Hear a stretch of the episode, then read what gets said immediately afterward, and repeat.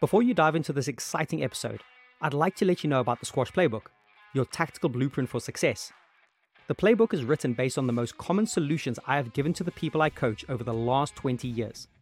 It is the ultimate how to guide for any squash fan, and you can grab a free copy right away by visiting squashplaybook.com or clicking on the link in the show notes. Are you freaked out by that hard hitting hacker? Frustrated with running out of ideas against the relentless retriever? Want to close out matches more clinically when in the lead? Or do you need some mental tools to overcome bad calls by referees?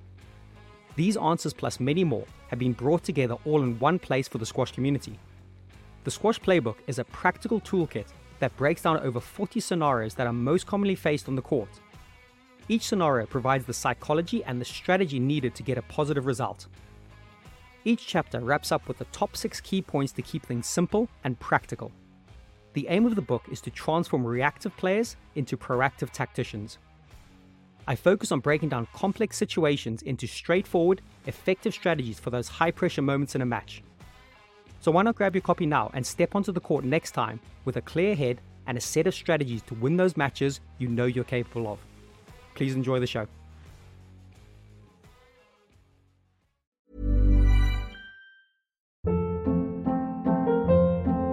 Hold up. What was that? Boring. No flavor. That was as bad as those leftovers you ate all week. Kiki Palmer here, and it's time to say hello to something fresh and guilt-free. Hello Fresh. Jazz up dinner with pecan-crusted chicken or garlic butter shrimp scampi. Now that's music to my mouth. Hello Fresh. Let's get this dinner party started. Discover all the delicious possibilities at hellofresh.com.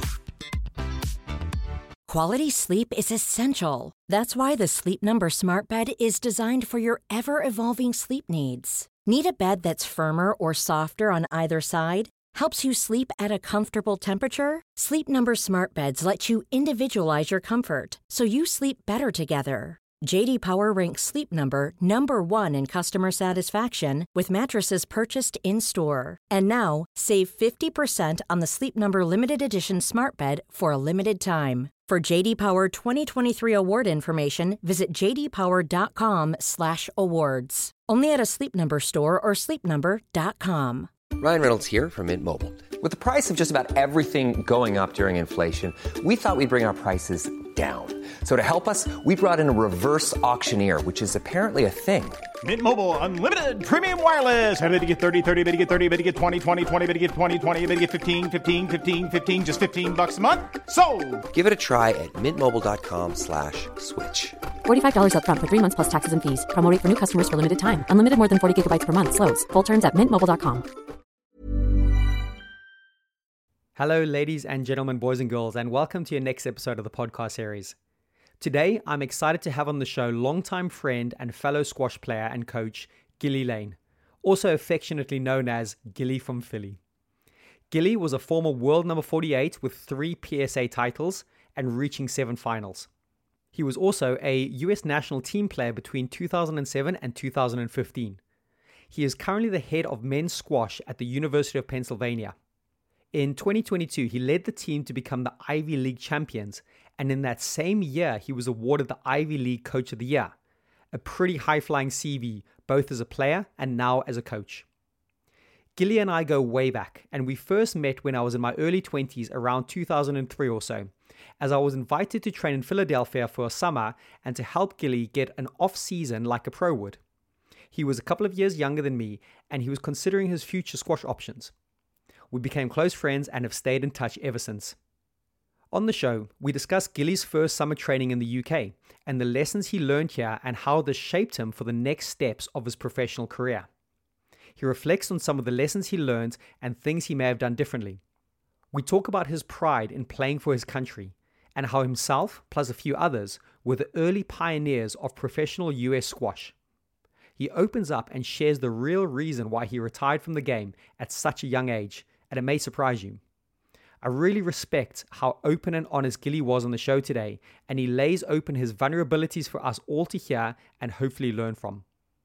We continue the conversation in his role now at the University of Pennsylvania and the incredible job he is doing, alongside his assistants, Stuart Crawford and Jack Wyant.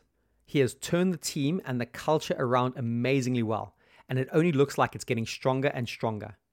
He shares some of the key aspects on what it takes to be a successful college coach, as well as how players can get the best out of themselves in the time they are at college. We discuss the mental health aspect and the pressures of college squash, and he shares some brilliant tips on this. It was great also to hear how he has grown and changed as a coach and a person, and how he now coaches very differently to his first day in the chair. He is massive on building a strong team culture, and you can see he is such a role model and figurehead for those young athletes he is in charge of. If you want to follow Gilly and his progress at Penn, then please do check him out on Instagram at Gilly from Philly 6, and the link is also attached to the show notes. I thoroughly enjoyed catching up with Gilly, and it had been a long time coming. I'm grateful for the time he spent with me today, and I'm sure you're going to feed off his positive energy and enthusiasm for the game.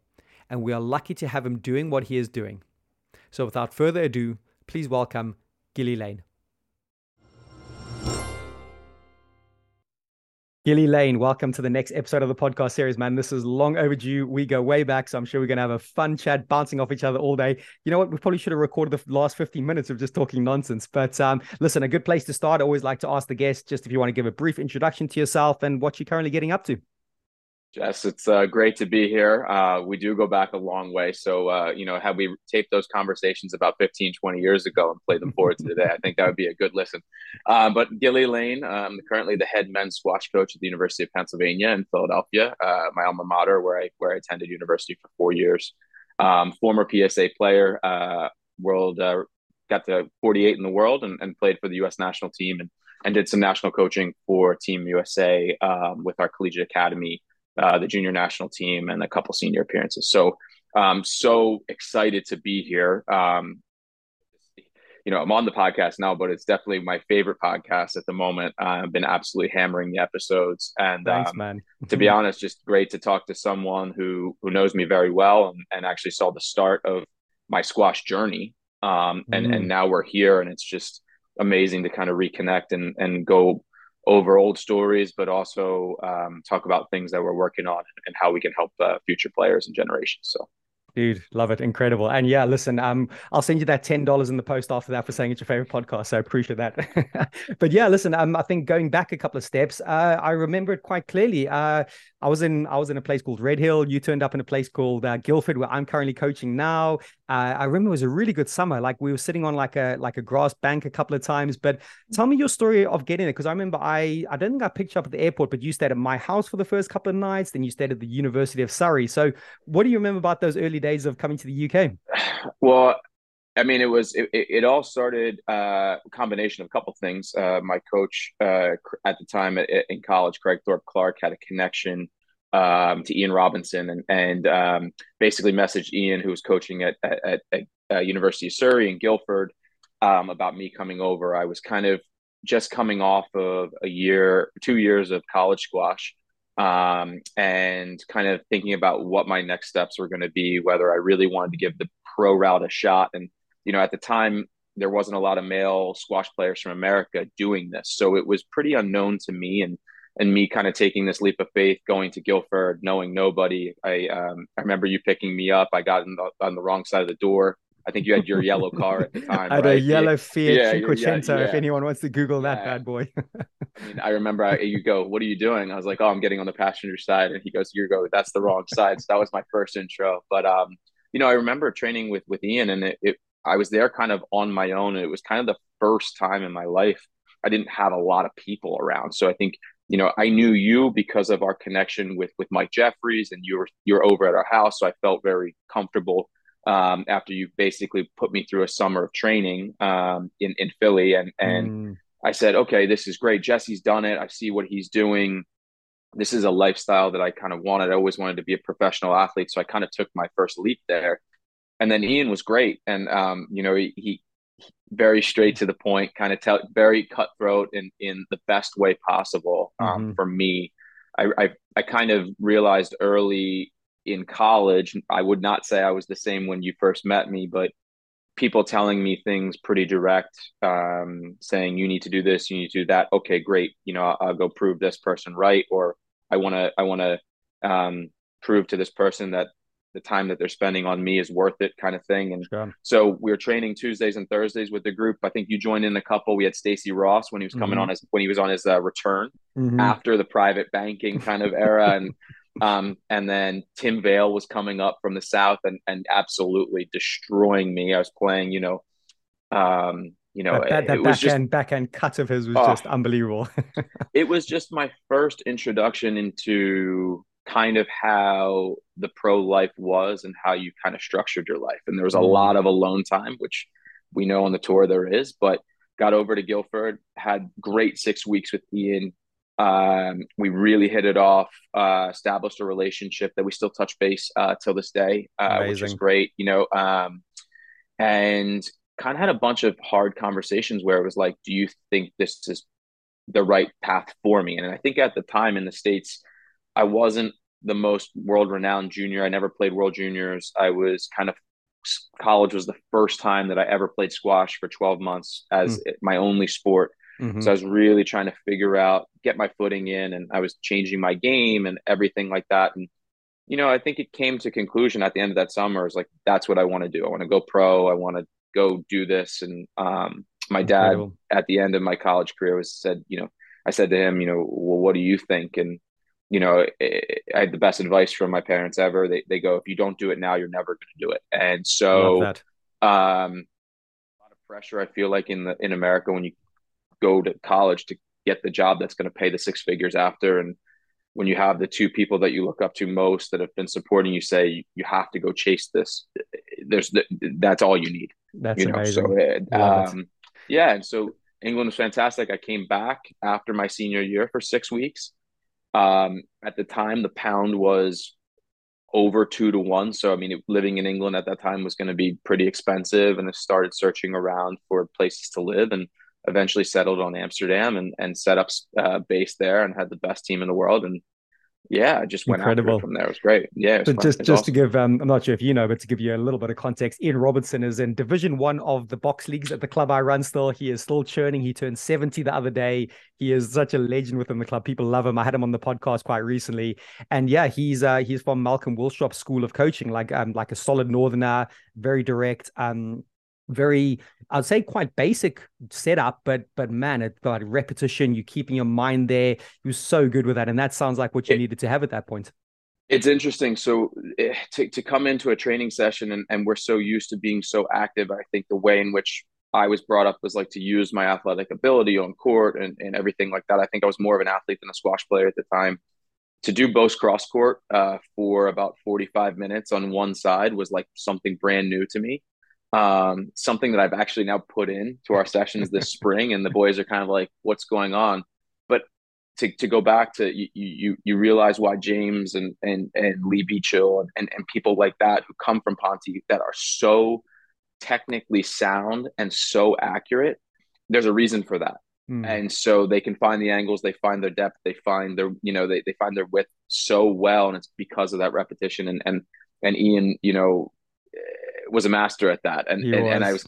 and it it all made sense when i came back to the states and just my consistency was so much better than it Mhm. was before Yeah, and definitely an undervalued. I, I think there's always a balance to be struck. But yeah, I, I remember meeting him at a key point in my career a few years before you came over for that trip. And yeah, I, I'd been maybe be given some advice that might have not been the great by other people, but he just came there, stripped away all the excess, kept it super simple, and yeah, you know, massively kind of increased my world ranking. So you know, kudos to Ian, and I'm sure he'll be listening. So I'm sure we're giving him a, both both a big thumbs up. So fast forwarding a little bit to your your pro career, um, I know you you're a very proud American, you know, USA heart on your sleeve. Talk about your pride for representing your country.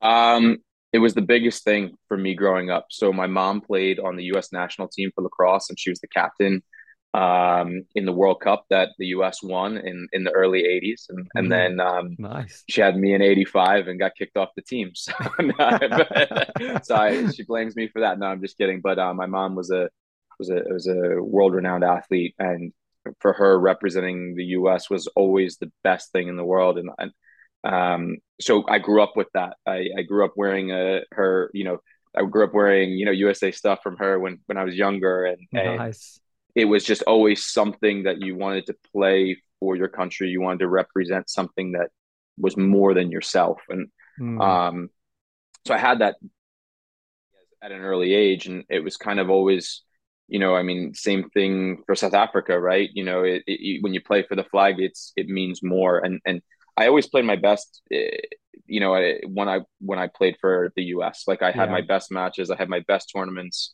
Um, I always felt I was better playing for a team than playing for me mm. uh, personally, and and um, because I just felt like I didn't want to let anyone down, and I wanted to give that extra push and that extra fight. And so the team tournaments I loved, um, you know, and and definitely was you know proud to play for America with with yeah. Julian and Chris Gordon, and we were kind of, you know, not to. We were kind of like that first generation that was really giving it a go, and. I think that we were pretty successful in it, and we kind of set, you know, the path of what's going on now. Not saying that credit should be given to us, but we there there's a great foundation here in the states for turning pro. Whereas like mm. the three of us kind of said we're going to do it, and um, so it was great. Like we got to kind of travel the world together, especially you know when you play the Pan American Games and um, you have all those tournaments in South America and Central America, some in the states.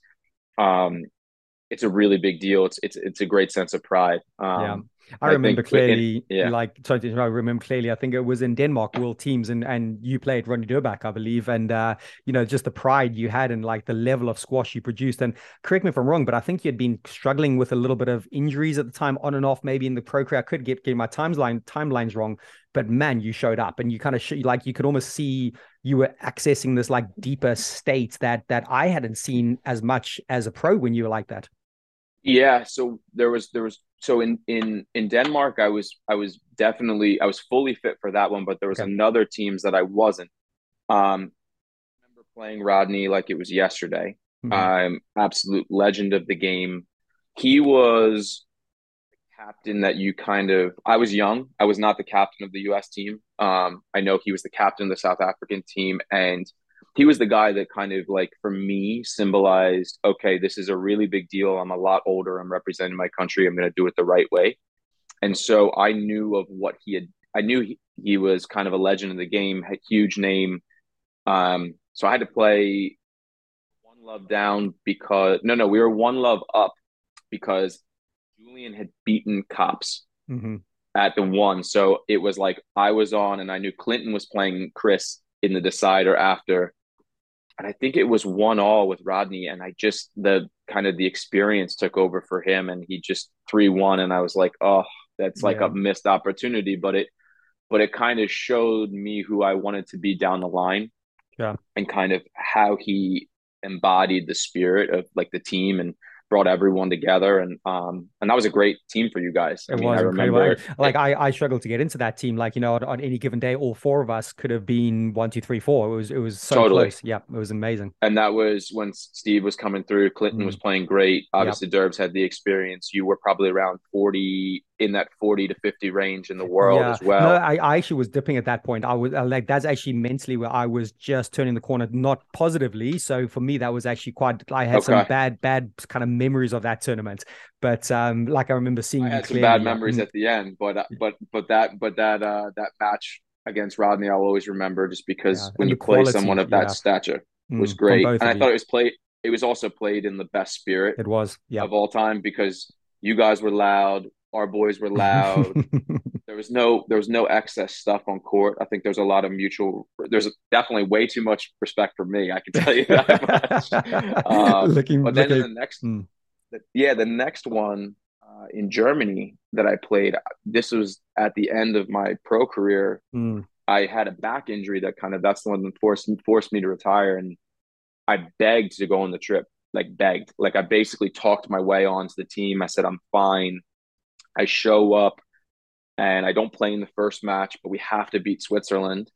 And I've had two epidurals to this point to my back, and I'm kind of struggling. I haven't really trained. And as Paul Assaiante is the coach, and I basically said, I'm good. I'm good to go. I'm playing today. I'm playing against Switzerland. Like this is a decider. If we win, we're in the top 16. You know, mm-hmm. we'll, we'll, make it. Um, and he goes, okay, I trust you. You're in. And I had this moment of, oh my God, he actually he actually is going to play me. Mm. Yeah, and so I had to figure out how to get ready, and I played yeah, right. uh, Reiko Peter one, I won in like 27 minutes or 30 minutes. It was the hardest 27 to 30 minutes wow. of my life.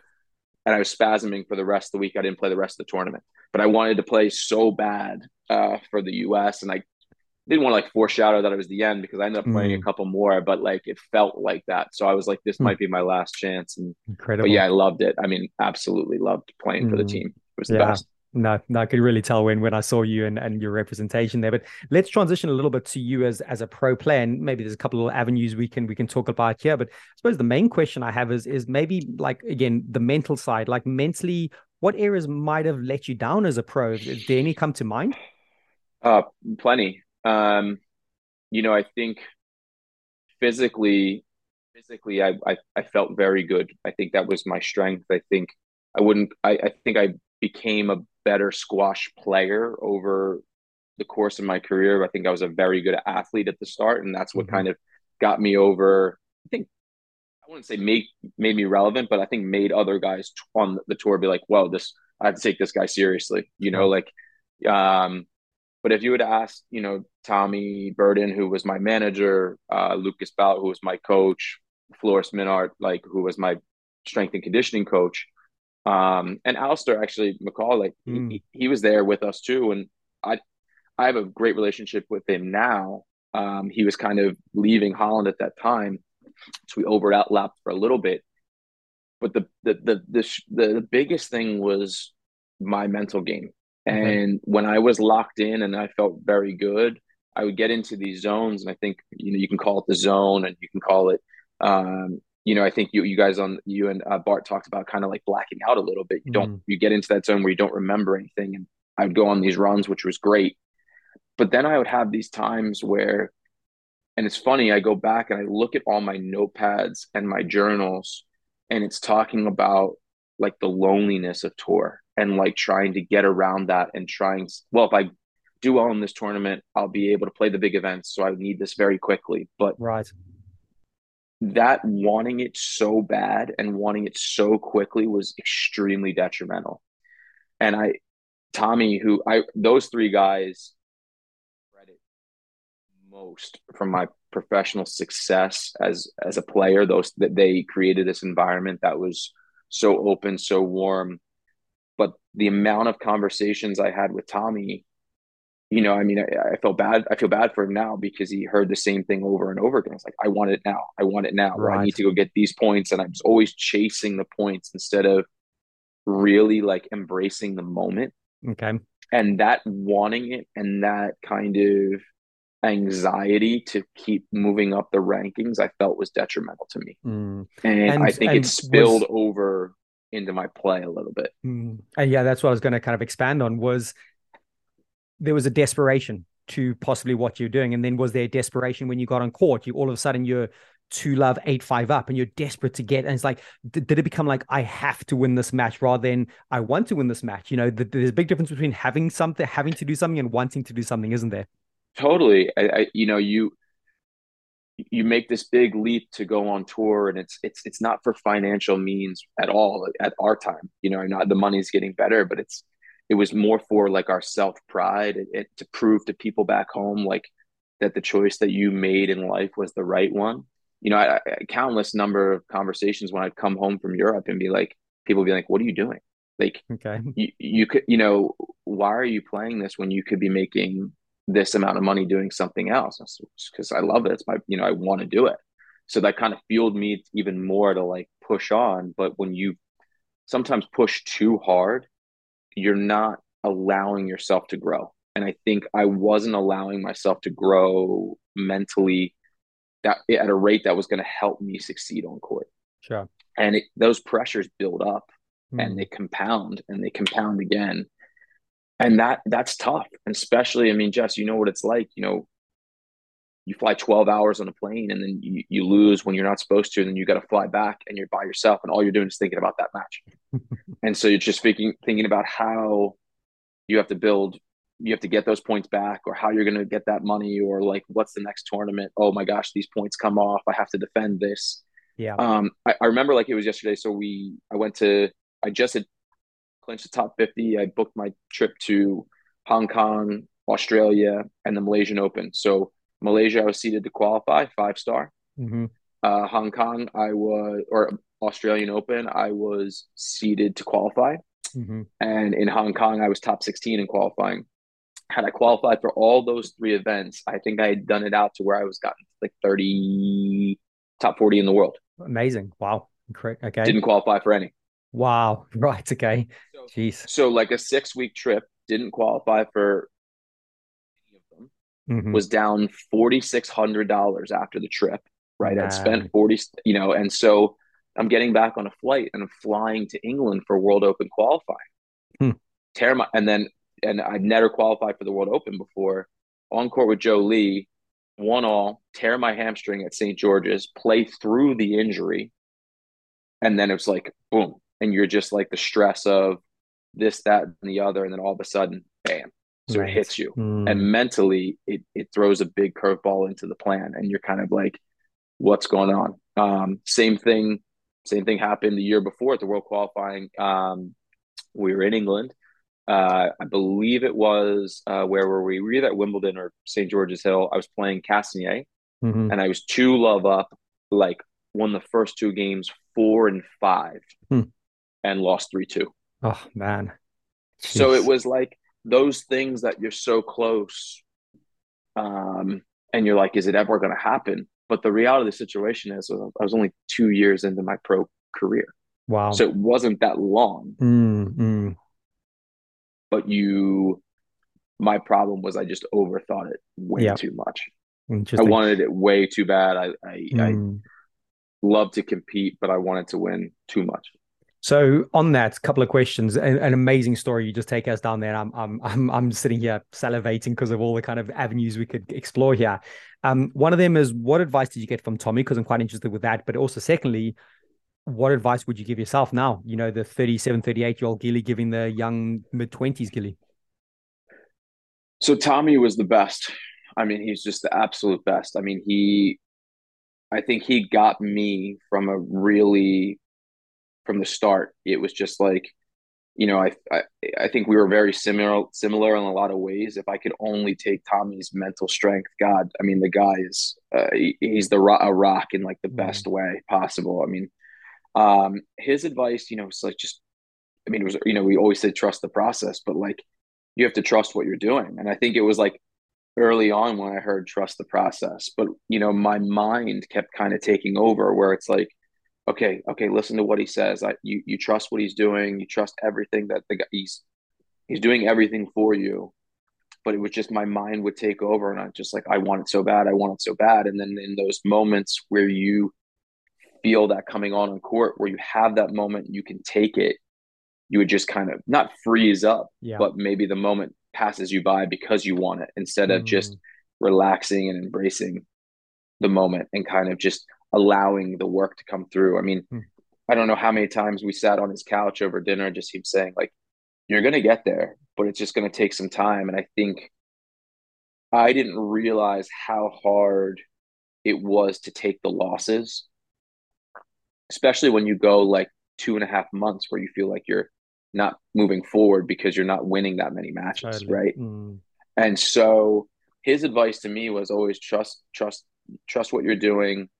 It was funny. He was always just make sure you have a return flight booked back when you go home Okay. because he knew that I was yeah, just such a homebody Mm. that he always made sure that I had my flight booked back. And and one of the things that I wish I'd listened to now because I think I would have played a lot longer is just listen to that more and just said if I had the crystal ball and knew it was going to be okay from five to six years down. I was always planning, trying to plan the next phase of my life Yeah, sure. because I wanted that solid base and I wanted that foundation so that I could have the things that I wanted later in life. And Interesting. you know, I think instead of living in the moment and kind of how he put it and trusting that process, that's what I would tell myself now. And that's kind of Mm. actually what I tell my kids now Good. Yeah. because I, Tommy, if you're listening, I, I should have listened even more. And, and, and I love, and I love you for everything that you did. Um, cause he was I'll, the I'll make sure. I'll make sure he And gets Flo- he gets an episode of this or the recording. Mm. Lucas and Floris were the same. Mhm. and and they they were they took me in they wanted me there i think they saw something i just wanted it too quickly Yeah, totally. And it'd be interesting to see where if I just, you know, there's times in my when I'm driving to work and I kind of sometimes wish how it would have played out differently mm. if I just stuck with it. Yeah, yeah, mate, it's so incredible, and you know, it reminds me of the Chinese bamboo tree. I always refer to the story. I love it. You know, you plant that that seed of that Chinese bamboo tree, and you need to cultivate the soil. You need to water it. You need to fertilize it. So many people want to see that Chinese bamboo tree come above the surface instantly, but what's happening beneath the surface is growth, and and there's the trust in that. And it doesn't show for five years this thing, but when it shows, it grows ninety feet in five weeks. It's this incredible story about what happens, but so many people either stop watering their soil or they change the soil. They kind of move it to new soil to think it's going to cultivate quicker. And it's all about that. I love that analogy that actually you can see these roots. You can't see them, but they're growing beneath the surface. And how can, you know, us now with slightly older brains try put that across to the younger minds that going, you know what? Those seeds that are being planted, if you are doing the right thing and you're cultivating, they are growing deep and they're growing wide at the same time. So yeah, I love I love totally. that idea of thinking of it. And so you know, linking in what you're saying here now, you know, how did how did your pro career finish? How did the retirement come about? Obviously, there's a physical element, but was there also a mental element? And also, just if you want to link in your amazing journey to Penn at the moment as well, like I think that's yeah. a nice link there.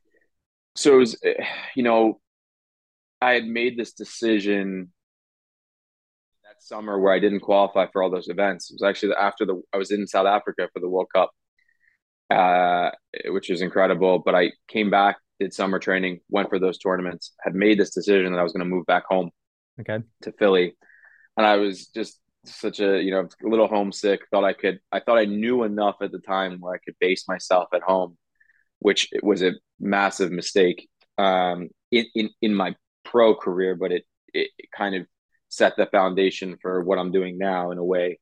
Um, so I my hamstring in, London at that match with Li, and I flew home, and I had taken a part time role at Penn, um, and played a little bit longer. And you know, I did well. I got to the semifinals of 40k. I beat Pete Barker when he was um, when he was seven in the world, uh, which was you know probably my biggest biggest win to date. Um, and you know, I was I felt pretty good. I was working with John White. Um, but my back started becoming an issue mm. and I was it just I wasn't loving it. And I and I just the back issue, honestly, like every I always say, I, I, back issue was an issue, and I, I did like either get surgery and, and and rehab and go back, or um, just try to manage it and play. And to be honest, mentally, I was fried. You were done. I was fried. Mm. I was mm. done. I, How old were you? 25, 26. Wow. I was, I, I mean, That's I was young, early. Man. And, you know, I just was like, oh, this back issue is an excuse that I can use to say mm-hmm. I'm done. And I can just say, I don't want to say to anyone that I don't want to play anymore. But I'm like, I don't really want to rehab. I kind of have some things set up that I can feel like I can, okay, I can use this as a base and, and go from there. And I think the truth is is that it was my back but the truth is is also that it was my mind basically saying i, I don't really want to do this anymore. Mm-hmm. and it was the pressure and the stress of do i really want to start from scratch again? No. Mm-hmm. and that's another thing i kick myself all the time is just like i see the guys that were a little bit maybe in the generation that was just under us. Right. I see them kicking on into maybe the early 30s and maybe hitting their sweet spot and i didn't even allow myself to i didn't allow myself to to experience that time mm. and and kind of what would have been our sweet spot which have been our like our our strong years of like 27 to 31 which it mentally is. i feel like you're at your peak as an athlete you know in our sport uh, yeah. and and physically mm-hmm. um but mm. my mind just shut down and the pressure and i kind of when i put the thing out on facebook it was kind of like a yeah. Right. And then I went on to coaching and mm-hmm. I was at Penn as a, a, volunteer assistant. And then I started my own coaching business and consultancy business in New York. And it was great. It was successful and worked with some great kids. But again, the, we talked about earlier, the, the sense of team and, and, and I was growing up, I was always a team sport guy. Like I, yeah. I struggled with the, the playing for myself and, and having all that weight on me. And I loved playing soccer and baseball and, Mm-hmm. Um, I think you knew this. Like I loved mm-hmm. going to sporting events and mm-hmm. the team stuff and my experience at Penn just kept drawing me back. And um, before you know it, I was back in 2013, back back as a uh, assistant coach for the men and the women at Penn, and and um and now it's 2023, and amazing. Um, just signed my new contract, and I'm I'm you know I'm the happiest person in the world now. Oh, so. dude, love it, love it. And uh, what's that famous saying? It's like you know, if I had my time again, I'd make the same mistakes, but only quicker. I actually love yeah. that statement. It's like so cool, isn't it? It's like actually we wouldn't change anything you know what, making the same mistakes, but maybe quicker, then we can learn quicker from it. Um, I just love that as a benchmark sometimes.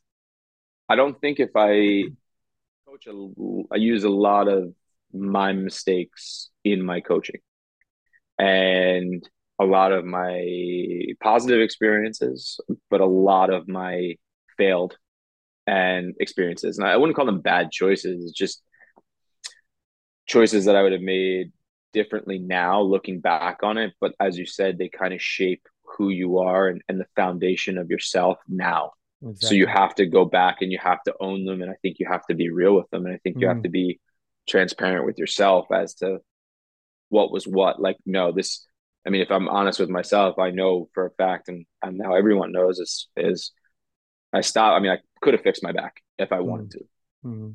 and i and i played in the world teams in 2013 and had my best world teams ever, hmm. you know? And so like I, but I played better because I was stress free and I wasn't playing for points and I was playing for the team and I looked forward to the team competitions. Yeah. But I wasn't playing for points or for money that was going to help pay my rent.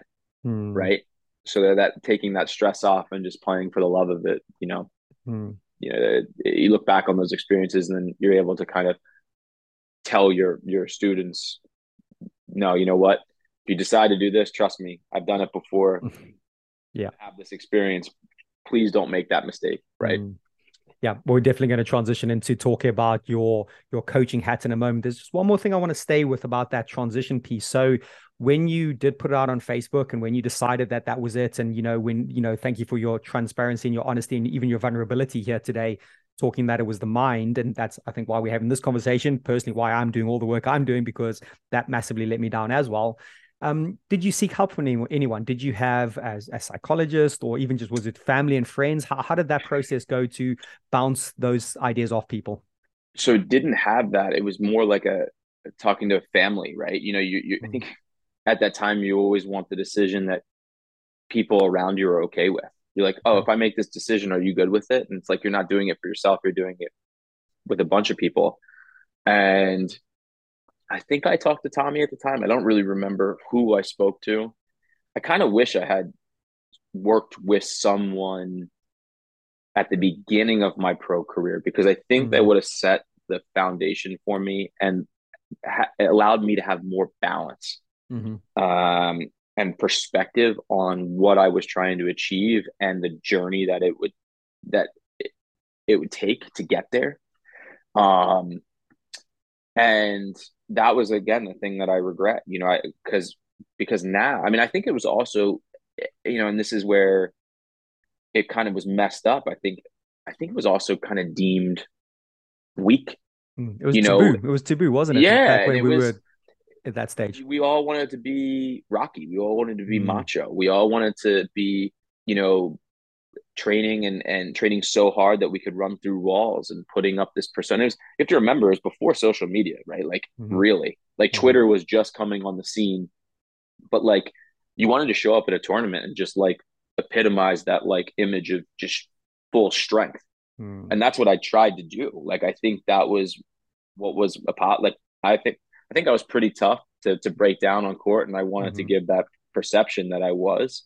And if I felt good mentally that week, like then I think I was pretty tough to beat. But if I wasn't in the right headspace, and um, you know, I, I think if I had somebody at that time, it would have been better. I didn't seek any help. I was pretty like, okay, this is the decision I'm going to make. Mm-hmm. Um, this is the decision I'm supposed to make, right? In society, like, okay, now it's time for me to go get a job that's going to pay me money. yeah, you know what I mean? Mm-hmm. And like, mm-hmm. you know that like, and and that's like, I think the thing that a lot of people in America when they go to college and they decide to play squash struggle with because their friends around them, everyone's going and working these big jobs and living in these nice places in New York or wherever it is. And, you know, you, you get the sense of like, what am I doing kind yeah. of thing? Like you get the imposter syndrome, yeah. right? You're just like, oh, Gilly's a Gilly's a pro athlete, mm, but he plays squash. So you're just mm. like, you know what I mean? Like he's not, they're not on hmm. TV or anything.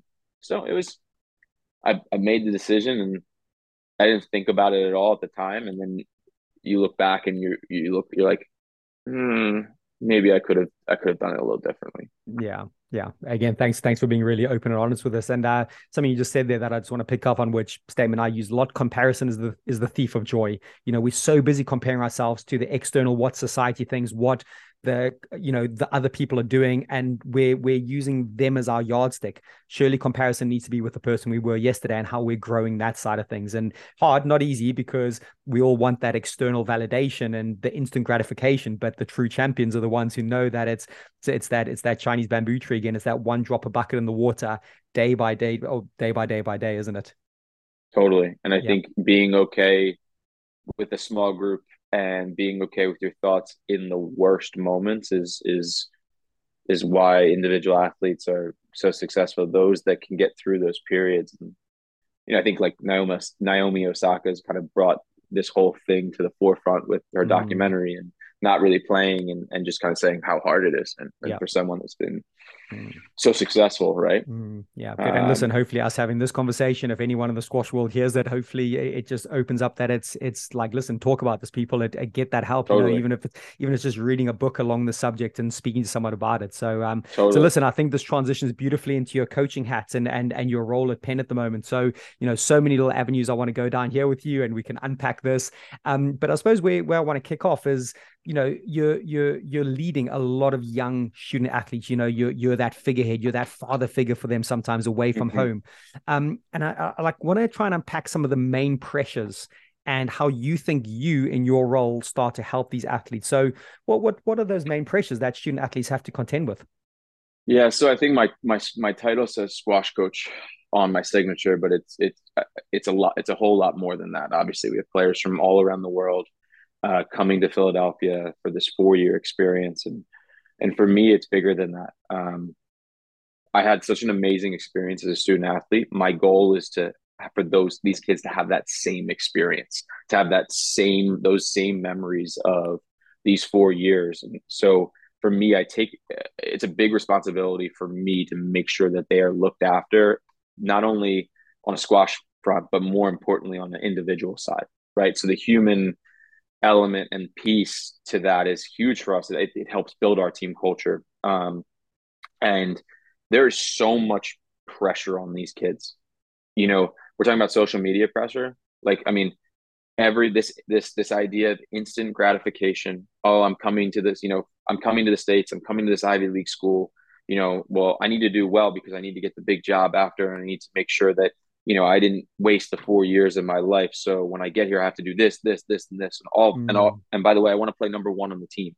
Mm. Like my our job, like as a as a staff, is to say, hold on, relax, let's take a step back. Let's let's let's let's let's let's set the goals. Let's set what you want to do, and let's figure out how we get there step by step. Mm-hmm. Everybody's coming from a different place in their lives, different family pressures different um, different characteristics, different religions, different different family values.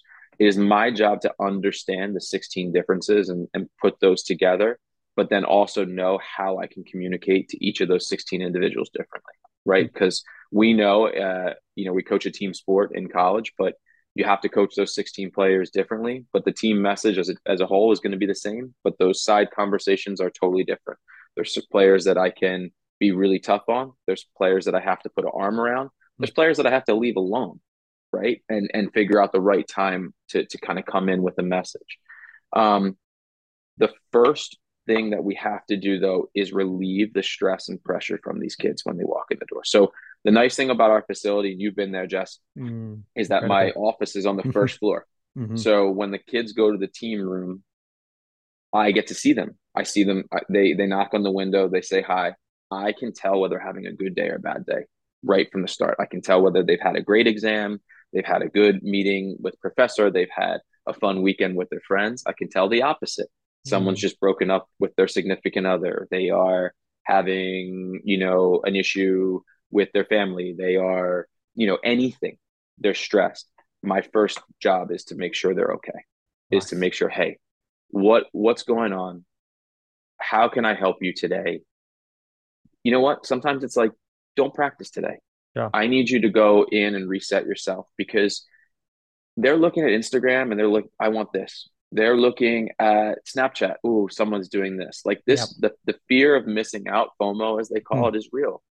The added pressure of wanting to be the best and feeling that they need to be the best at all times is a pressure that I'm so glad we didn't have this totally yeah growing up. Mm. And I couldn't imagine seeing like looking, oh well, Jesse's training like this hard this weekend, so I need to do double.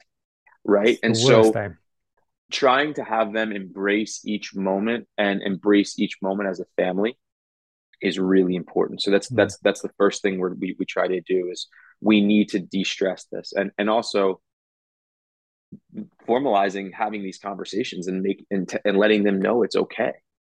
And for me, it's I can I want to open up about my stuff to say you know if coach opens up about stuff and it's very transparent, exactly. mm. then I feel like I can be vulnerable in those situations. 100%. And mm. if we are honest, especially these kids are smart, they know when you're when you're when you're mm.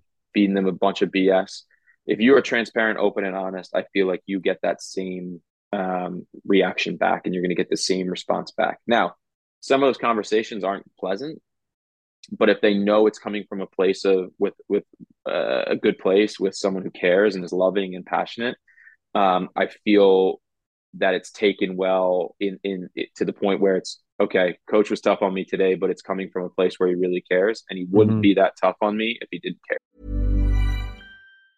Ever catch yourself eating the same flavorless dinner three days in a row? Dreaming of something better? Well HelloFresh is your guilt-free dream come true baby. It's me Keke Palmer let's wake up those taste buds with hot juicy pecan crusted chicken or garlic butter shrimp scampi mm. hello Fresh. Stop dreaming of all the delicious possibilities and dig in at HelloFresh.com. Let's get this dinner party started. Spring is my favorite time to start a new workout routine. With the weather warming up, it feels easier to get into the rhythm of things. Whether you have 20 minutes or an hour for a Pilates class or outdoor guided walk, Peloton has everything you need to help you get going. Get a head start on summer with Peloton at onepeloton.com.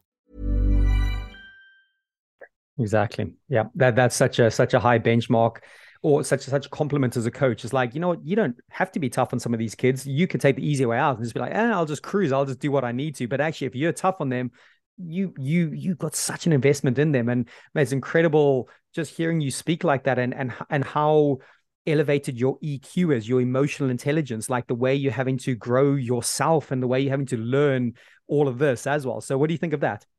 Well, I wouldn't say that it was always like that because mm-hmm. I would say, you know, I got, I was assistant coach for two years, associate head for one, and then I got kind of the head job in, oh gosh, I don't even know the year, but my first year as head coach, I was probably say is my worst year of coaching.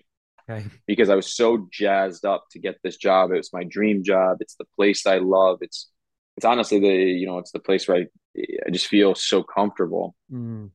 And I coached everyone the way I wanted to be coached.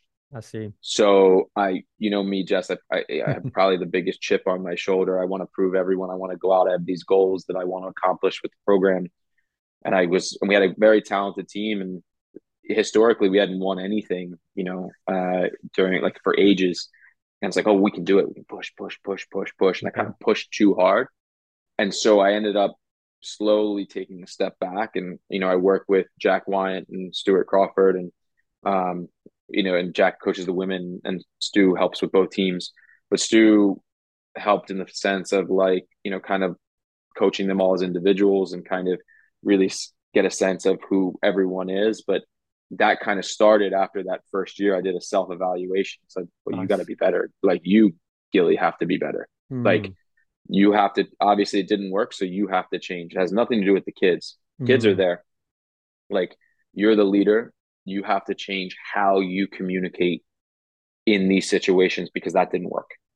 And the communication needs to be clearer. It needs to be simpler it needs to there needs to be compassion and i think everyone wasn't questioning how much i cared and sure. loved them mm. but it was the way in which it was communicated needed to change mm. can you give some and, examples of that because that's really interesting and, and what when you self-evaluated what what things did you actively try and change? You might not know too much, well, but does anything come to mind?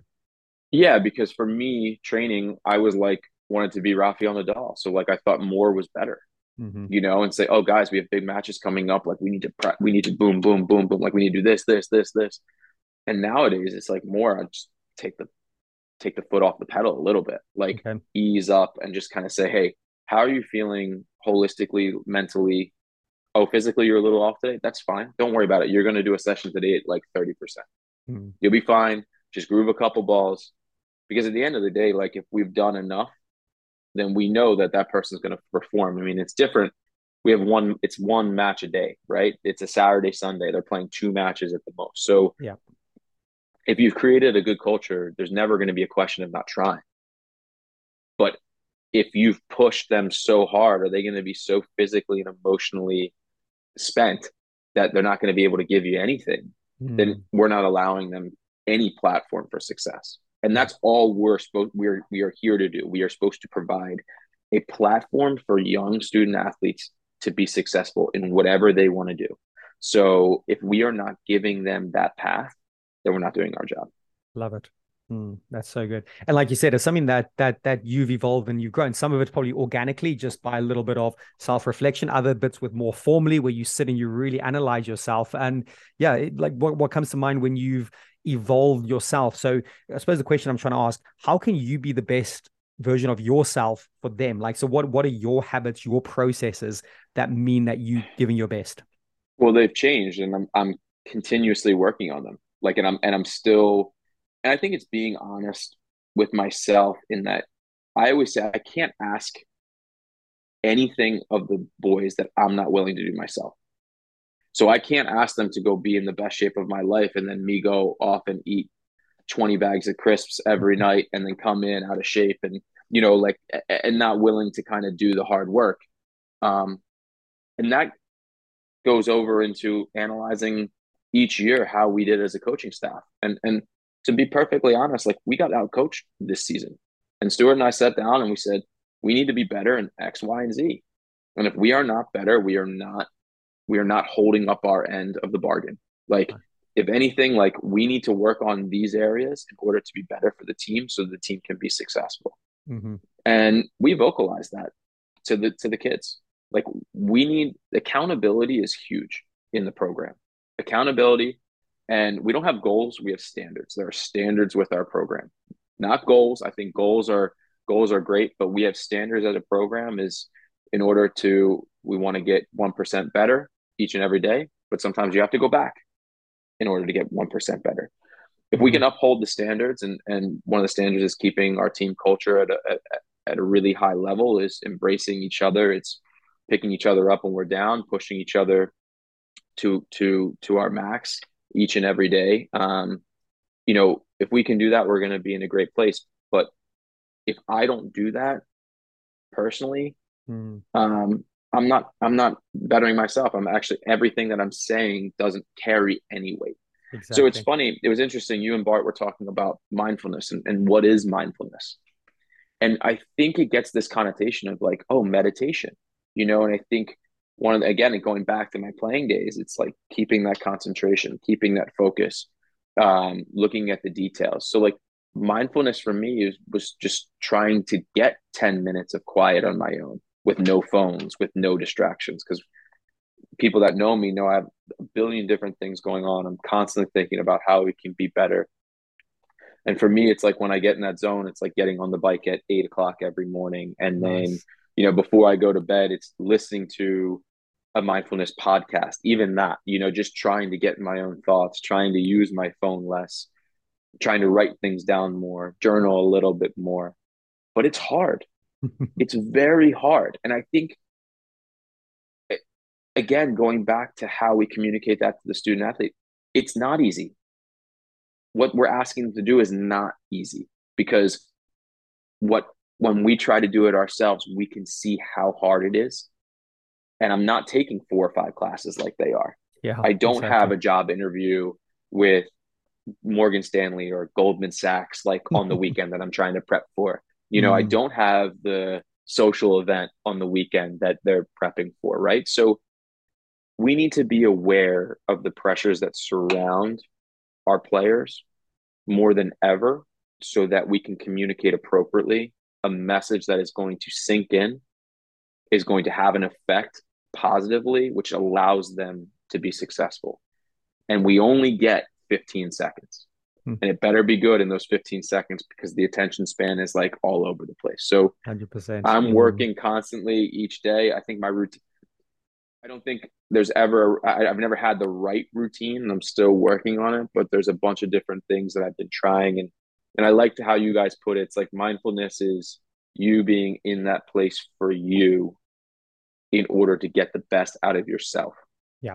Exactly. It's not oh, I meditated for 5 minutes but I, my phone was buzzing 13 times, right? Mm. It's you need to do individually what puts you in the right mental headspace mm. for you to be the best version of yourself.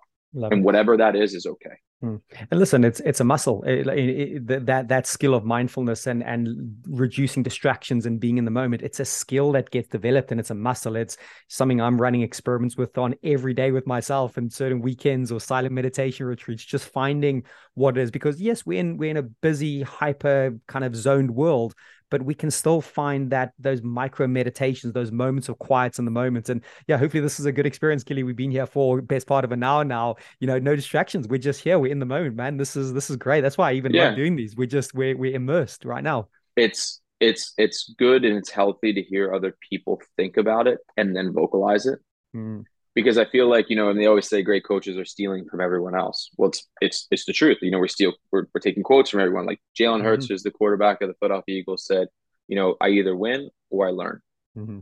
I mean, it, just simple, right? I mean, it's if you're not win, you you better be learning each and every day. And I think that's the biggest thing is that you know we win, but we have to learn. We have to change. We have to we have to be open and honest. We have to be hard on ourselves in the right way Mm-hmm. They think there's being hard on yourself to a mm-hmm. point which I was early in my career. Yeah. And now it's offered me a little bit more. You're talking about the mindfulness, like openness to really uh, embrace. Okay, we were terrible there, totally. and and and this is where I need to be better. Mm. But how am I going to work on it? I can't say that we need to be better and not do anything. Yeah, it's all about actions. And what's I love your standards there because again, Navy SEAL, you don't rise to the level of your goals, you drop to the level of your behaviors and your actions. It's like, what are you doing? Like, what are your actions and behaviors that are aligned with where you want to go? Like, it, it sounds so simple. It is simple, but the execution of it on a daily basis, you know, the good, the good do it sometimes, the great do it all the time. I think Allistair McCaw said something along those lines, and it's just, it's it's so powerful to understand that. And yeah, like when when we are in that moment, do we do we reach for that bag of crisps or do we reach for the salad? Like it's our actions that are going to determine what's going to happen down the line. And and my my now my new favorite thing because I mean we've the last two years I mean we we're in the most successful era of the program at the moment. So nice. This is where it's been interesting because we've gone. You know, we were at went to two national finals in a row. The the year before COVID, and then the year when we came back from COVID. Um, two finals, lost to Harvard in both you know, year ago won the league, hmm. um, the Ivy League for the first time since 1973, and then so but but then that adds the pressure, right? So like that we've had all these, you know, we've we've we've got three guys that are on the pro tour now. You know, it's becoming more normalizing that, but it's also trying to keep everyone, you know, oh my gosh, we need this now, and it gets gets to that phase back when I was playing of like, oh, I want it now, and I started to feel that anxiety again. Interesting. Where I've had to pull myself back. And, you know, the, the Zen saying, which is, is, is my favorite now is before enlightenment, chop wood, carry water. After enlightenment, chop wood, carry water, right? Just stay focused at hand rather than dwelling on the past or worrying about the future. Love it's something that I have to say to myself all the time because mm. this year, while we lost we've lost. Uh, we, we had a tough five four in the final against Harvard, which um, you know there's there's there's been questions about a certain match, but we'll we'll leave it at that. and then we lost a tough five four. Um, tough five four to Trinity in the semifinal. We were seeded two this year, and we had a we had a conduct match that was actually um, it's been all over social media. That's been um, very questioned. Where like we've had a like had a couple of in there where it's kind of like, oh my gosh, I can't believe this is happening. And your first instinct is to say, oh my gosh, this happened to us. It was supposed to happen now. Why isn't it happening now? And then I go back to that quote. Yeah. And it's just like, okay, you know what? We gotta we, we gotta keep putting money in the bank, gotta keep building the equity because it's gonna happen. So love it, dude. You know, it's but it's yeah, it, it it's hard because It's- you, mm. you when you when you love when you love what you do so much and you want and you love the kids so much, like you want it for them. Yeah. Mm. I mean, and and let, let, us call it how it is. Like I definitely personally want it. So you know what I mean. Mm. But like, but the kids do everything in their power to do it, and Mm. you want it for them because they sacrifice so much. So Yeah. Yeah, mate, it's good. It's good. Again, you trying to be that slightly more zoomed out, you know, again, to add to the chop wood, carry water, which again, I love that. I use that often in, in some of my writing. Um, Marcus Aurelius loves some stoic philosophy. This too shall pass. You know, he always said this too shall pass. The highs of the highs, the lows of the lows. The Roman Empire was, you know, no one thought it would pass. It's passed. It's like, so yes, but it's not to devalue the importance of the moment. Like you can try love it and embrace it, but hey listen it's it's it's it's not like and again let's get real. We're not on the the front line. We're not saving lives. We're not altering the axis of the earth right now.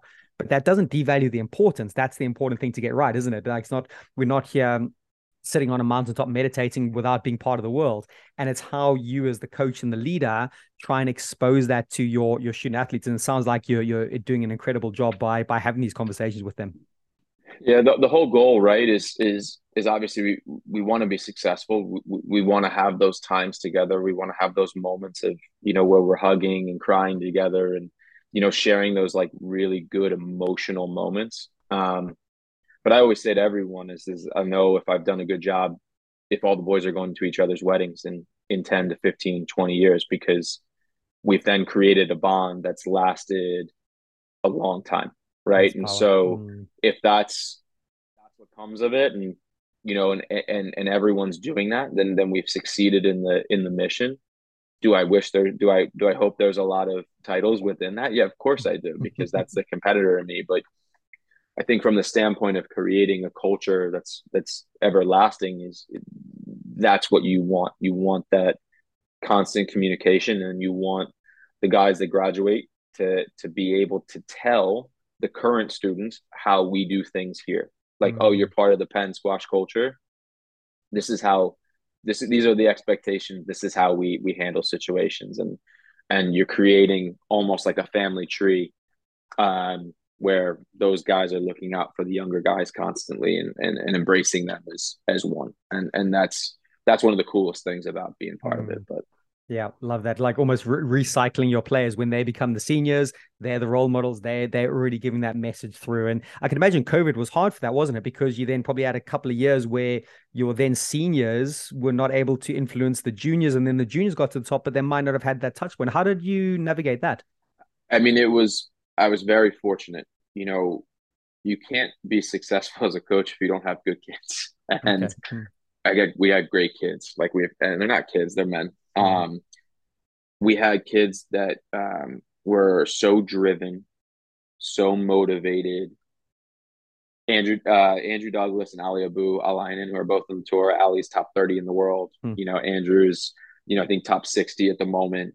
Um, James Flynn from Canada, Yash Bhargava Bhargav from, um, from India. Those four like really stick out.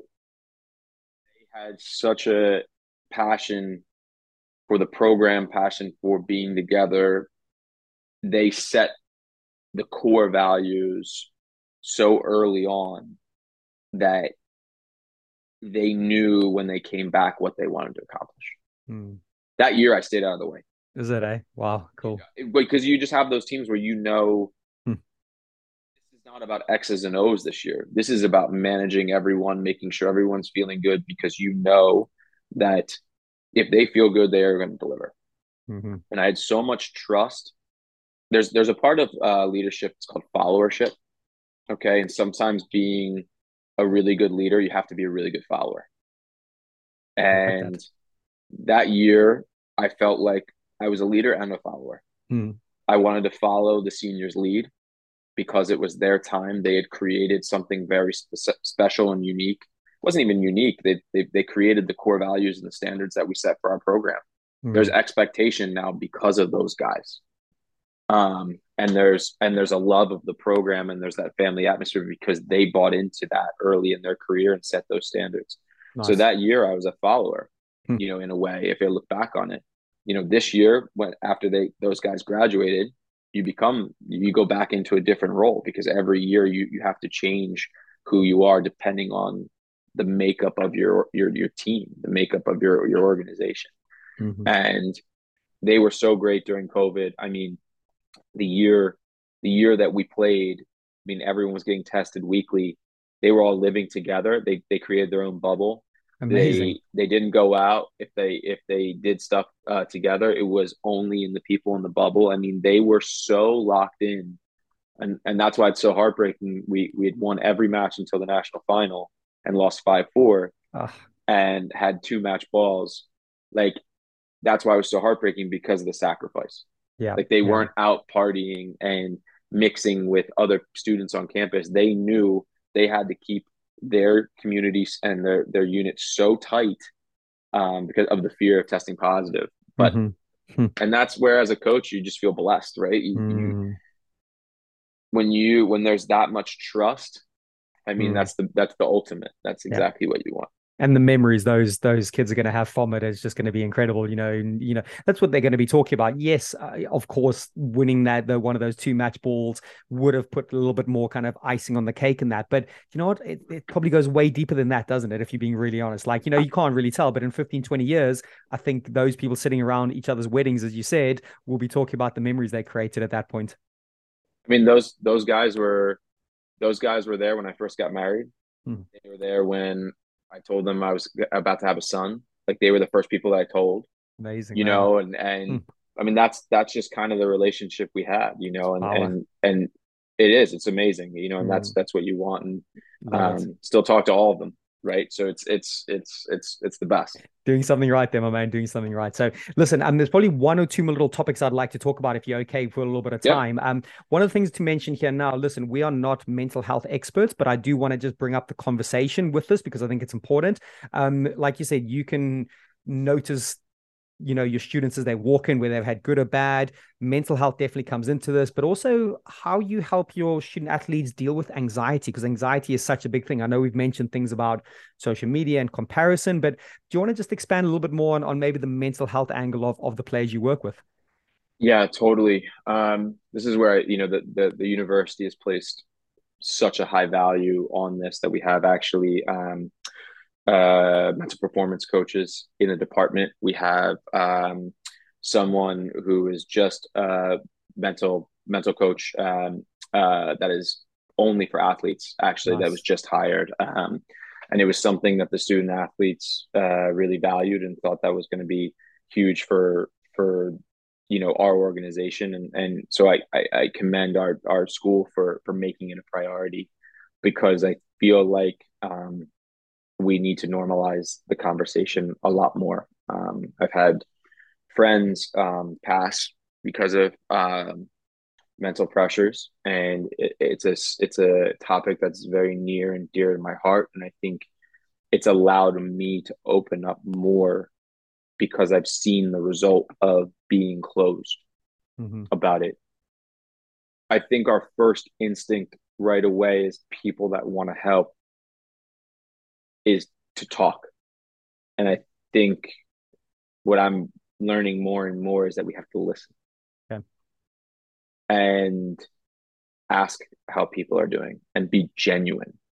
Like I know it sounds easy, but like the big thing I've been thinking about these days is just spreading love, like Hmm. hugs, how are you? You know, like and being genuine and being like, do you really like when you say something, make sure you say it because you care. Like, you know, don't say something because you just you're supposed to say it and check in. Mhm. And I feel a real sense of responsibility specifically to the international players in our team because they've left their families to come.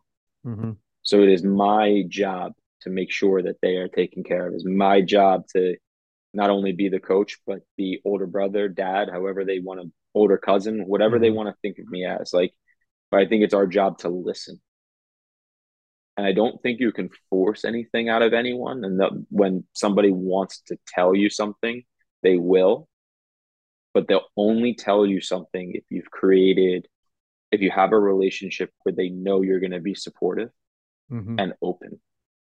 If you're closed, then it's going to be really hard for that person to share, and you're not creating space that's safe. Yep. Love and it. so we can we we tell people to go to to to to talk to someone all the time, whether it's for anxiety, whether it's to help them with their squash, right? Mm-hmm. Like I think it's always and, and and always I'm not we're no expert, like you said. Yeah. Mm-hmm. So we don't have all the answers. The only thing that we can do is listen and we can be there as a supporting um a supporting person and, and someone that will take what they say in and then we need to figure out what we do with that information and how we use it. Mm-hmm. And so, um, yeah, we just need it. It's checking in more. It's funny. It it'll make them better players. Totally. Mm-hmm.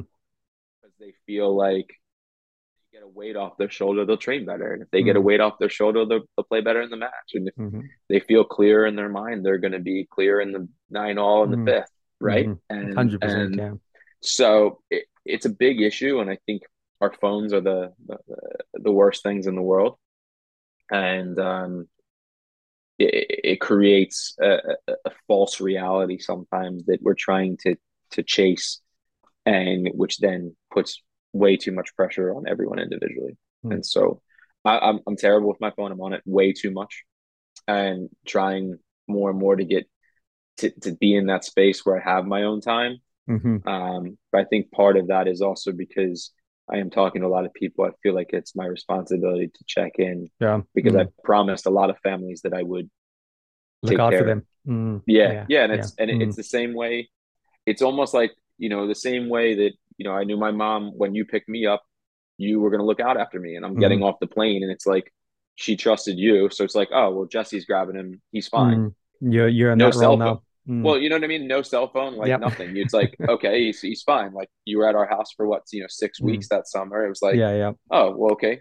It's fine. You know, mm. you just pay, you're paying it, paying it back. Really. Yeah. Mate, yeah, but listen, really well said about the listening part. That that's that's really really sound advice, and um, yeah, you put it across so well. And you know, I'm I'm really glad you've you've got a setup there that can help the student athletes. But listen, it sounds like you're also the conduit for this. You know, the person that um that they can come to and and start to reflect with. You know, if there's something slightly more um, you know, bigger than that, there's more signposts to that. So made well done. It sounds like you're doing an incredible job there. Like really, really proud of what you're doing, man. It is flipping great. Um, so listen, dude, I think we we've we've covered so many great bases. There's probably like a whole other hour I could talk about loads of other things, but just want to maybe leave it kind of open to you. Is there anything maybe we haven't covered yet that you think actually it would be a good little point, or even if it's something we haven't covered, maybe a final message for the listeners out there? Um, what comes to mind? I, you know, I think you know, obviously we deal with a lot of uh, high performing individuals that that want to be great at whatever they're doing. I also love the players that, that the people that just want to get better, right? So the nice thing about our job is that we're working with people that that I feel constantly want to improve. And the fun part for us is finding out what they want to improve in. It's, it's it, the fun part for me is um, figuring out what communication style works embracing the differences embracing um, different upbringings embracing um, the methods of how to be great because there's not one way to get there there's a mm-hmm. bunch of different ways to get there and and what may have worked for me or what worked for you is not going to work for somebody else so we're constantly evolving and learning and having to improve ourselves you know and i think that's the one thing I would say to anyone is that it, it is a process. It, be but be yourself and and love yourself for that and, and love your own process and embrace that own process. Um, you know, the work that you you put in early is going to lay the foundation for um, for what you do in, in future years. Um, mm-hmm. But it is a journey, and and it's incredible how you can evolve personally and, and professionally over just the course of a, of a short time. Um, but yeah, I mean, it, it, playing playing set the foundation for me, and it was kind of almost like my internship. I kind of I kind of call it a, a, for my life now, but my my style has changed every year since I started coaching, um, and I think it's going to change even more as as the times change. So.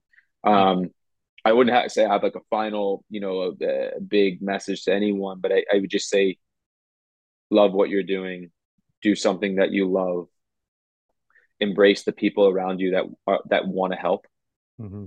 um, you know, share and and evolve, and um, and just be passionate about what you do. I think Nice. Anytime you're passionate about what you do, you've never worked a day in your life. And yeah. I still feel like I haven't worked yet in my life at, at, at 30, 37 we're cheating, old, We're cheating so. somehow, aren't we? I don't know. We, are getting away with this. Someone's going to bust us yeah. some point, aren't they? But um, have you have you come across um, metta meditation, like the, the concept of metta?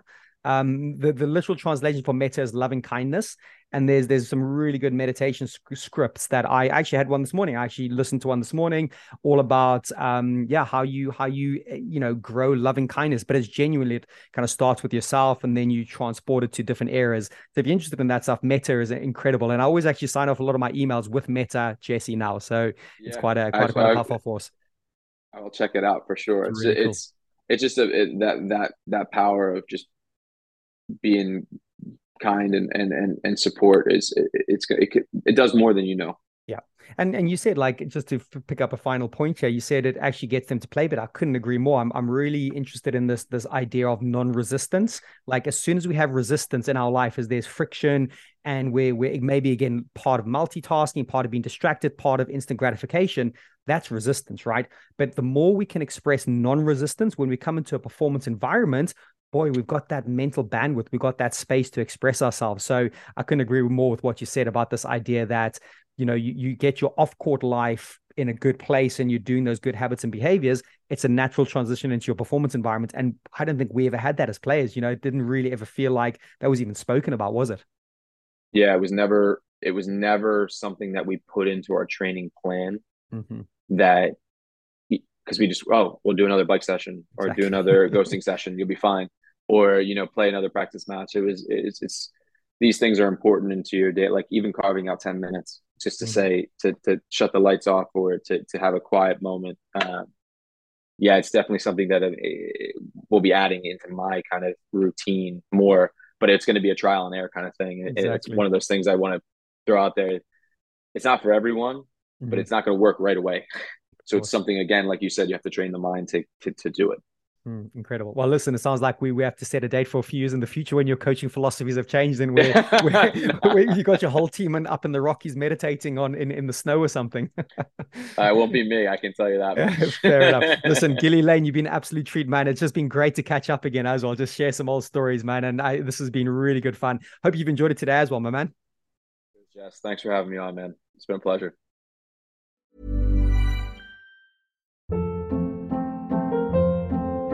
Hold up. What was that? Boring. No flavor. That was as bad as those leftovers you ate all week. Keke Palmer here, and it's time to say hello to something fresh and guilt-free. Hello Fresh. Jazz up dinner with pecan-crusted chicken or garlic butter shrimp scampi. Now that's music to my mouth. Hello Fresh. Let's get this dinner party started. Discover all the delicious possibilities at hellofresh.com.